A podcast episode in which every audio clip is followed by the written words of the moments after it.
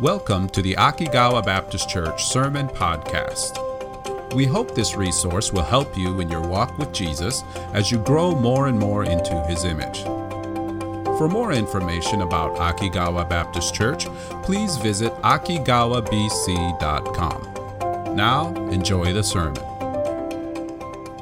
We are going through First Corinthians, and we are seeing how much of an impact Jesus' resurrection has for us as followers of Jesus, right?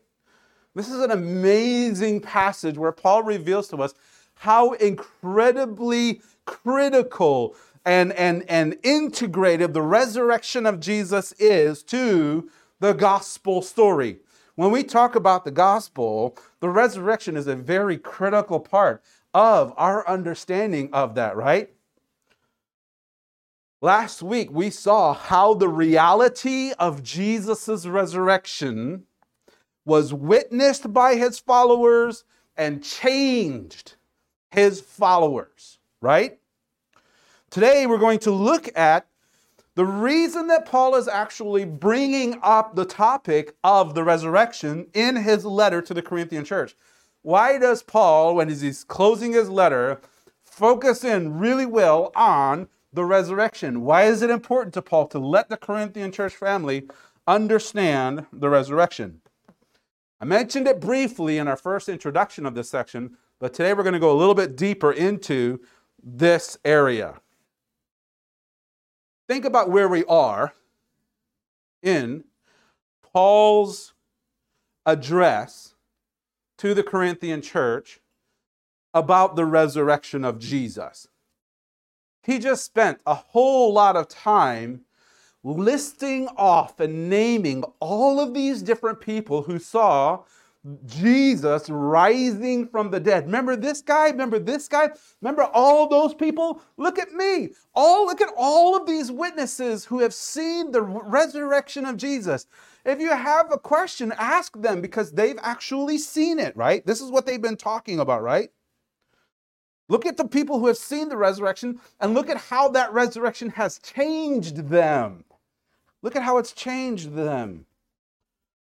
This is an important reason. There's an important reason Paul says this because he's getting ready to address something that may not necessarily seem to have a connection, but it actually does. Let's take a look. First Corinthians chapter fifteen, we're going to look at verse twelve.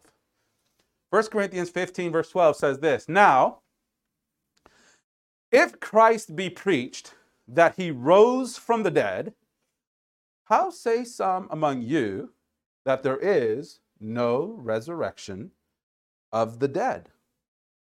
Here's what Paul's saying. Remember everything we told you about Jesus rising from the dead?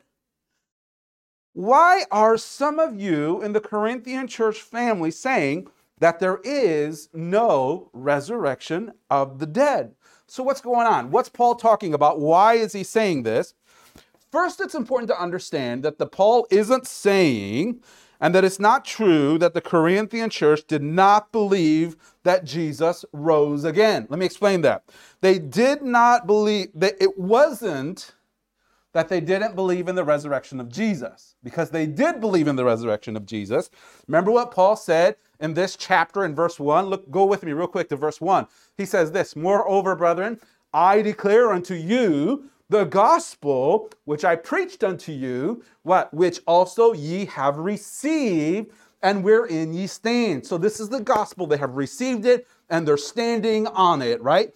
Jump with me to verse eleven, and it says the similar thing. He says in verse eleven, "Therefore, whether it were I or they, so we preach," and what? "So ye believed." They fully understood the resurrection of Jesus. They believed it. What they didn't believe was that they would be physically resurrected. Some in the church were having a hard time believing that they would have a physical resurrection just like Jesus did. Well, why would they have a hard time believing that? Why would that be a difficult thing? Part of it probably came from the Greek culture that they were living in. For many Greeks, A physical resurrection was unthinkable and undesirable because of the, the what they believed and understood about how the physical body and the spiritual body were two entirely separate things. It's called dualism. Basically, where the spirit is good, the physical is bad. And so that led to a lot of their beliefs as followers of Jesus, or, or, or that led to a lot of beliefs in the, in the Corinthian culture that the spirit was good and the physical was bad. So in their minds, why in the world would you want to have something that is bad, harmful, hindering your physical body? Why in the world would you have something that was undesirable forever and ever?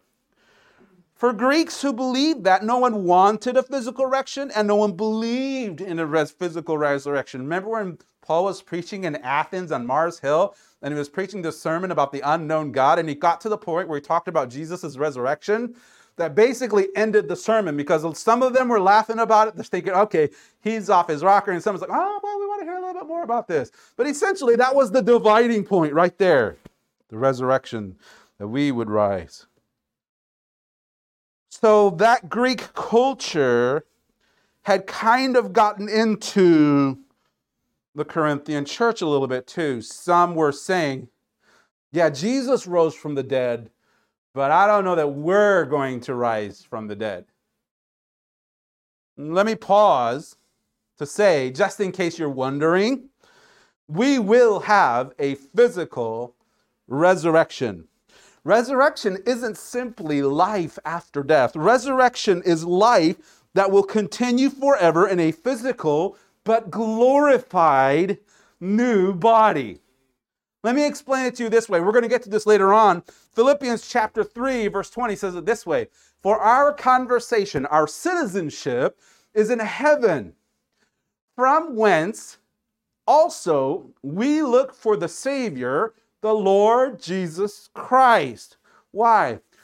Who shall change our vile body that it may be fashioned? He's going to change our body that it may be fashioned like unto what? His glorious body. There's the change that happens. It's a physical resurrection, but it's not our physical uh, sin-defiled body that's going to rise again. It is going to be a new glorified body that is fashioned according to Jesus' glor- glorious body.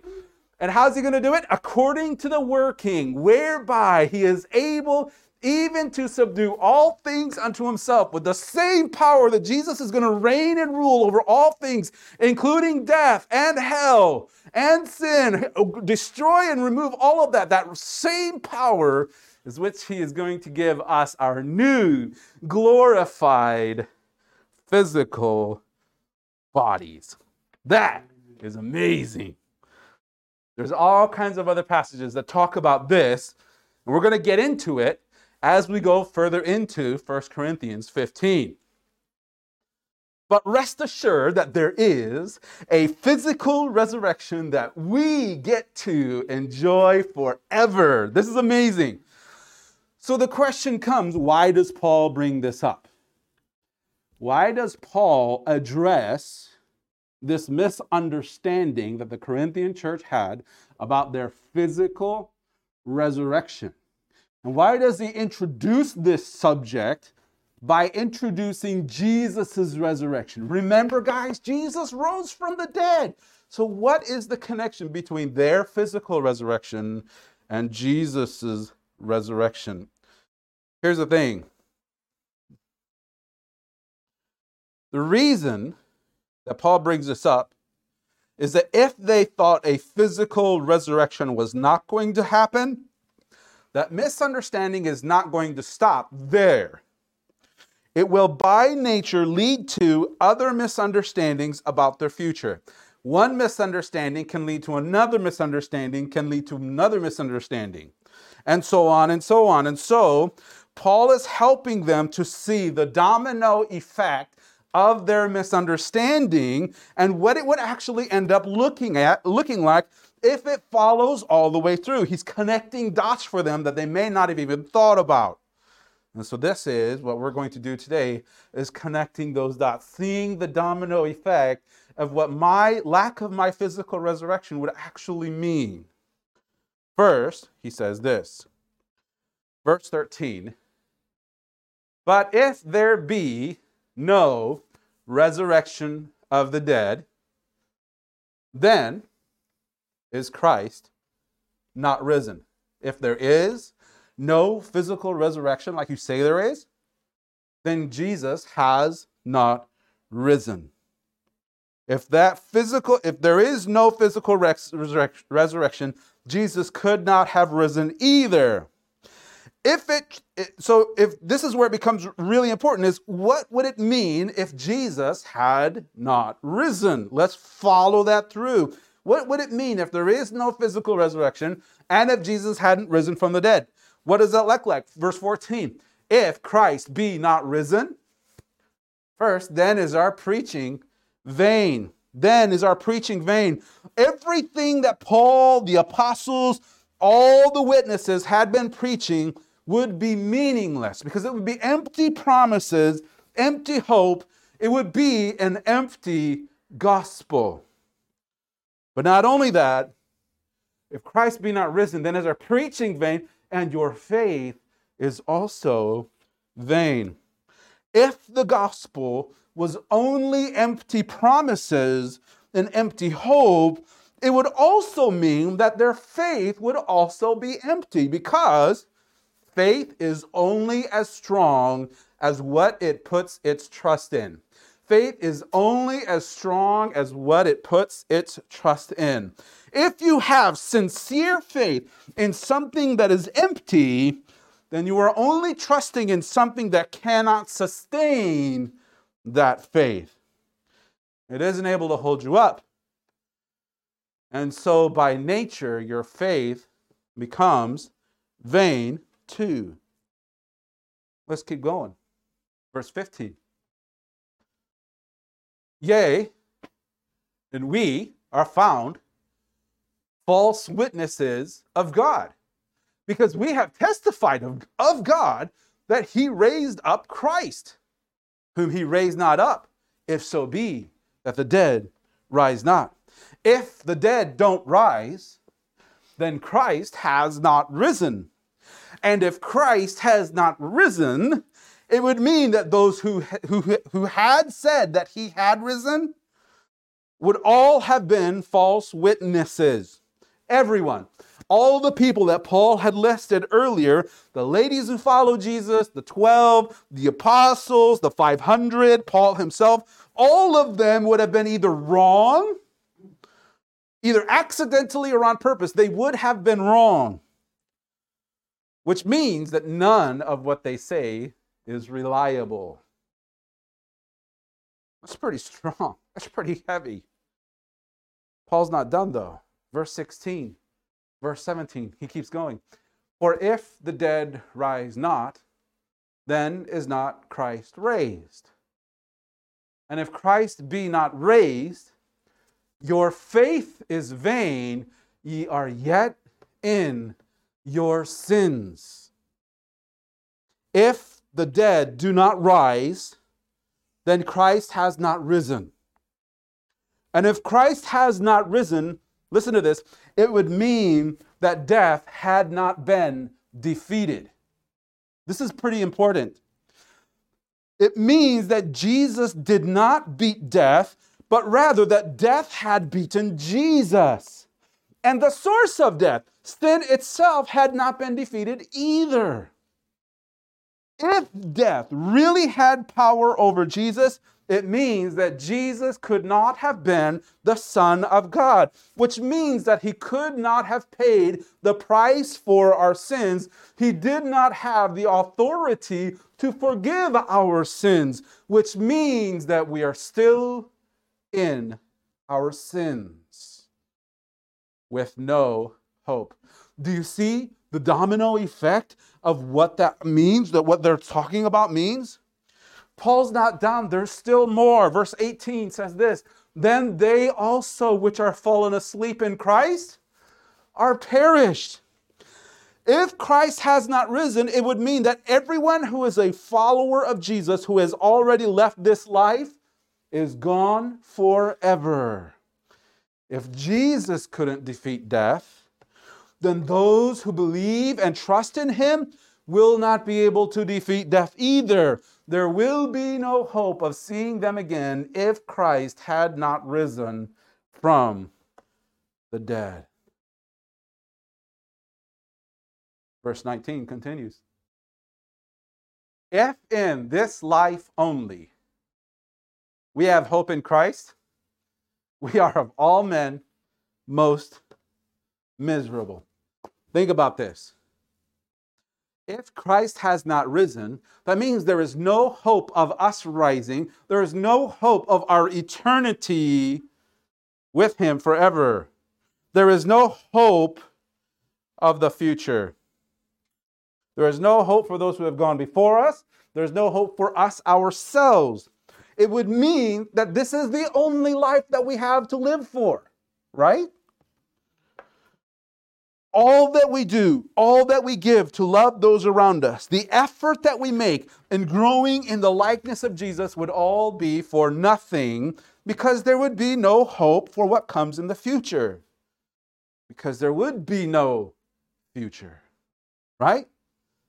No looking up in expectation of the return of Jesus. No hope of eternity with him forever. No hope of seeing and enjoying the glory of God in his presence forever. If all we do is suffer here on earth, we bear the cross of Jesus, we love others by sacrificing ourselves, only for our life to be finished and then over when we die? It would literally be the worst way you could live life. Right?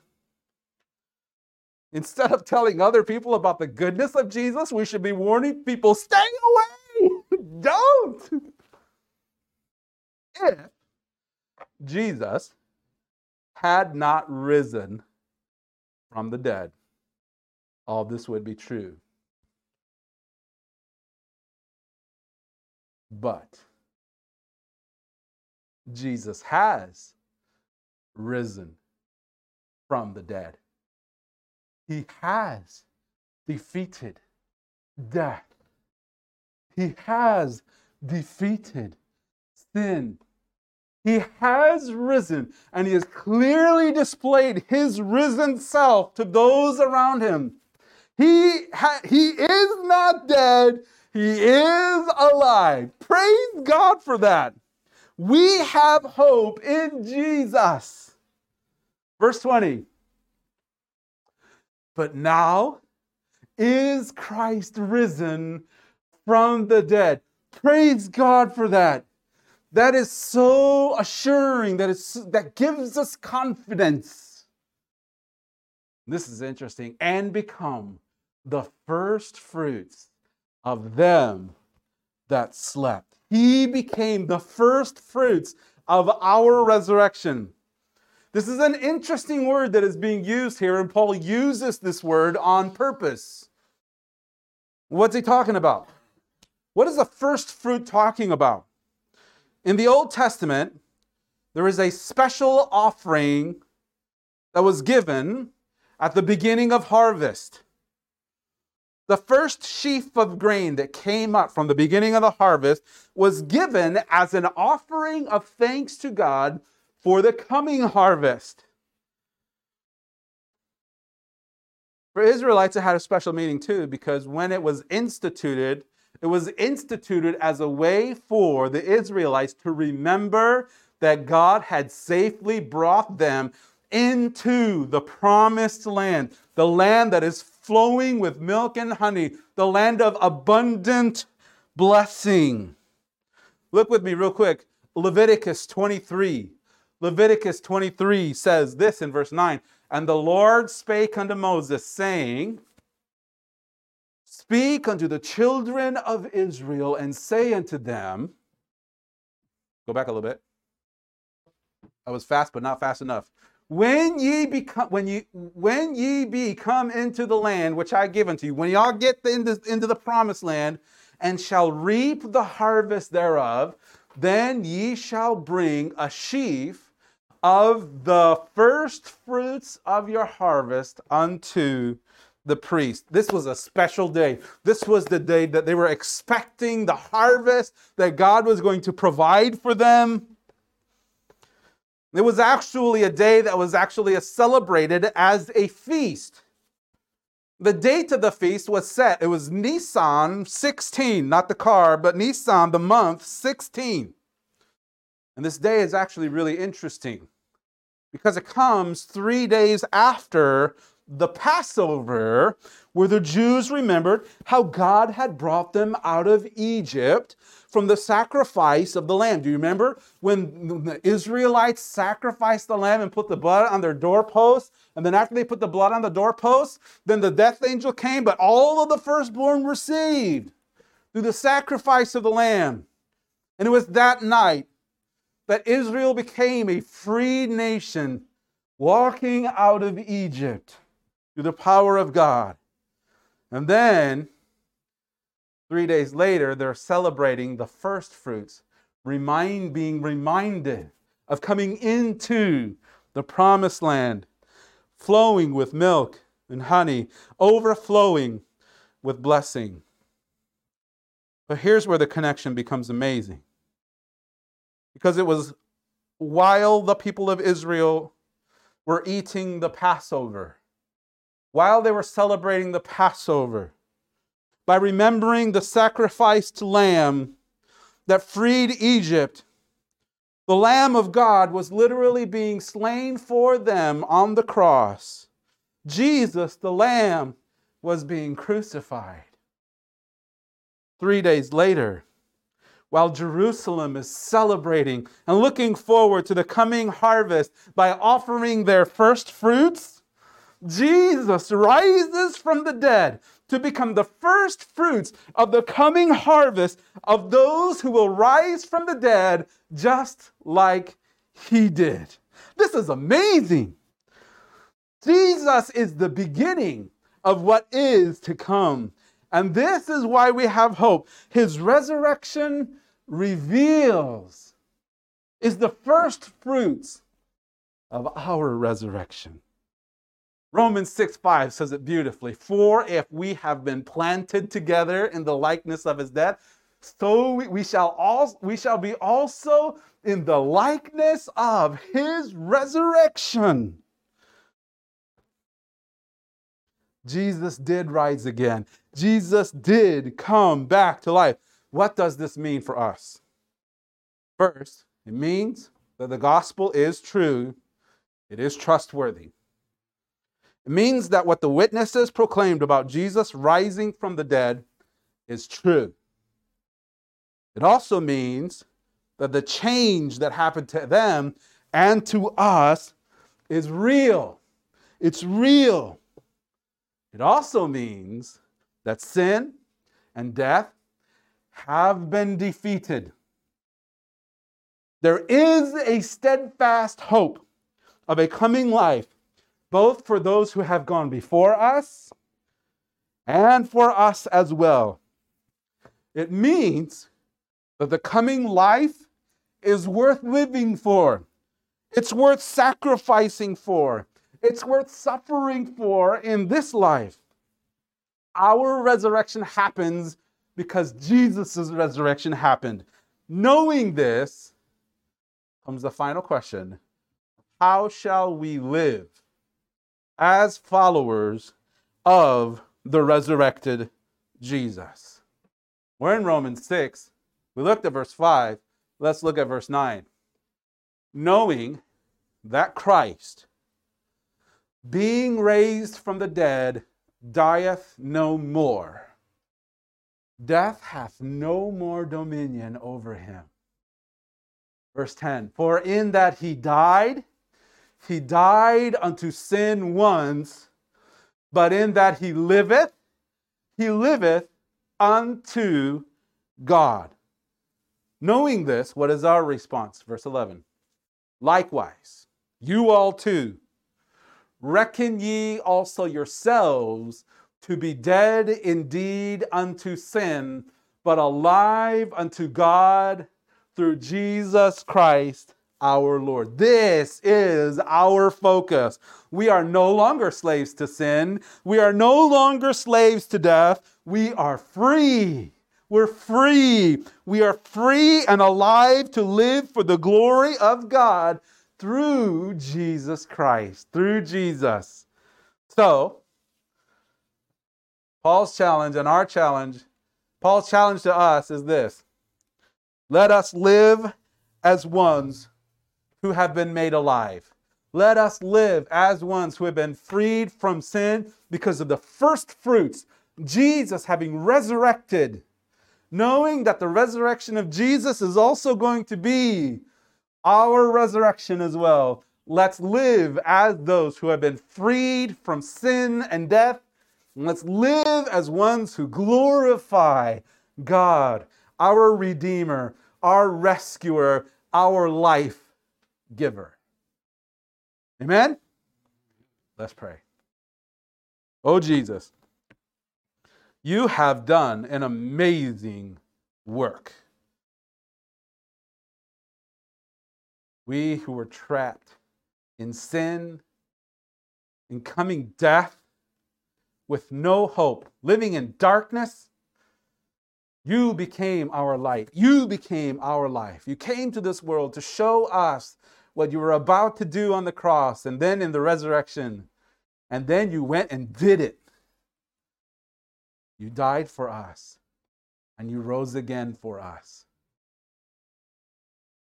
Because of that, we have confidence. Our faith is not on shifting sands. Our faith is on the solid rock of Jesus. We know he can hold us up. We know who he is because of what he has done. Jesus, thank you for revealing yourself to us in that way, to let us know that this life isn't the only life that we have to live for, that we have a brand new, amazing life, not just a spiritual life, but we get to live physically with you forever and ever and ever. And help us to live our lives in a way that reflects our understanding of that, that we are the sons of God because we are in Christ, the Son of God. In Jesus' name, amen.